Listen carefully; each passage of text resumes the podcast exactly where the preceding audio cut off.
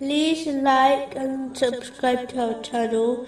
Leave your questions and feedback in the comments section. Enjoy the video. Continuing from the last podcast, which was discussing chapter 4, verse 77. But then, when fighting was ordained for them, at once a party of them feared men as they fear Allah, or with even greater fear. It is important to understand that nothing in the universe, from the fluttering of a leaf to the sun rising, occurs without the choice and will of Allah, the Exalted. And if the entire creation tried to make something happen, such as harming someone, they would not be able to achieve it, if Allah, the Exalted, did not allow it to occur. Similarly, if the entire creation desired to provide someone with benefit, they would not be able to, unless Allah, the Exalted, so willed.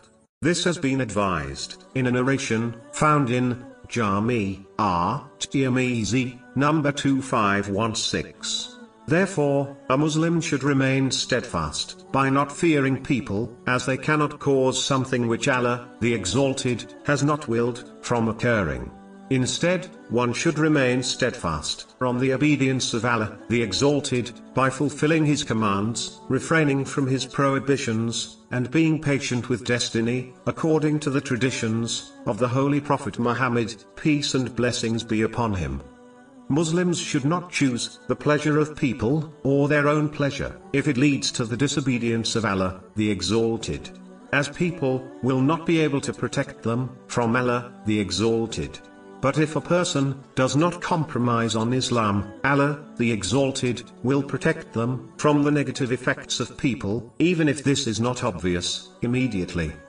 The prohibitions and commands of Allah, the Exalted, do not exist to make people's life harder. They only exist in order to benefit people in both this world and in the next, even if these benefits are not apparent to people. In addition, it is an aspect of faith to accept something, without understanding its wisdoms. If all the wisdoms, of the commands, and prohibitions, were made apparent, then it would not allow Muslims, to possess complete faith.